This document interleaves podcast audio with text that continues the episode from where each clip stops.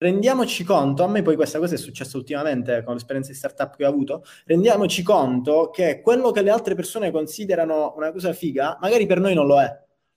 Quindi magari eh, noi stiamo correndo con fretta, ma verso qualcosa che non ci piace e una volta che ci arriviamo, magari siamo arrivati in un punto, ci siamo fatti il mazzo così per arrivare da, in, in un posto dove non ci piace stare. Quindi è importante questa cosa, cioè scegliere la propria destinazione anche in base ai propri mm. valori. Ecco, per ritornare sul, sul discorso, non ha senso fare il, il, il paragone con gli altri. Uh, perché io ero CMO di una startup e abitavo in centro a Roma, in un luogo di lavoro fighissimo, descritta come la Silicon Valley italiana, e non mi piaceva e pensavo che potesse essere figo perché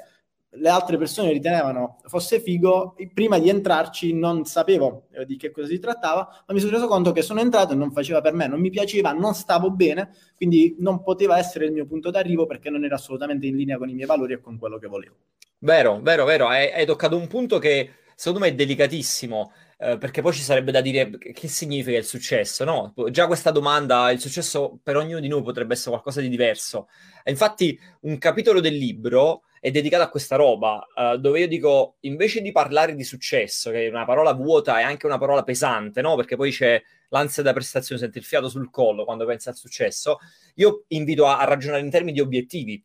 eh, gli obiettivi è tutta un'altra roba, perché gli obiettivi sono concreti, sono misurabili, no? E allora faccio vedere diverse tecniche per definire gli obiettivi in base al tipo di lavoro che uno fa, al tipo di, di contesto nel quale si trova a vivere, a lavorare, eccetera, eccetera. E parlare di obiettivi e di conseguenza di risultati, secondo me è uno di quei piccoli cambiamenti. Può, può sembrare una sciocchezza, no? Essere, possono sembrare due paroline, una al posto dell'altra. Invece le parole che utilizziamo poi sono importanti e quindi ragionare in termini di obiettivi, ragionare in termini di risultati per me è stato un cambiamento epocale nella, nella mia vita, sia negli aspetti lavorativi che in quelli più di vita privata, diciamo, di vita, di vita personale. Perché quando ragioni in quest'ottica, allora tu ti dai degli obiettivi, no, tu sai qual è il risultato che vuoi raggiungere, quando l'hai raggiunto puoi darti degli altri obiettivi, questi obiettivi puoi controllarli lungo la strada per vedere se stanno nella giusta direzione, se sono troppo facili li alzi, no, alzi l'asticella, se sono troppo difficili abbassi l'asticella ed è tutto un modo di ragionare, di vivere e di lavorare completamente diverso e io nel libro spiego che poi questa è una delle, delle chiavi per appunto allenare questa,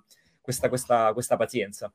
E, e, diciamo che questo percorso eh, te lo godi non quando guardi avanti, cioè non quando eh, misuri quello che manca tra dove sei e l'obiettivo, ma quando guardi dietro e quando ti rendi conto che oggi sei più avanti rispetto a dove eri ieri e che ieri eri più avanti rispetto a dove eri l'altro ieri e noti il trend positivo e noti dove stai andando. Questo, questa è la parte bella, cioè quindi ti diverti guardando all'indietro e non guardando in avanti, perché se guardi in avanti dici cazzo la strada è ancora lunga, ma no, ti dimentichi di vedere tutta la strada che hai fatto.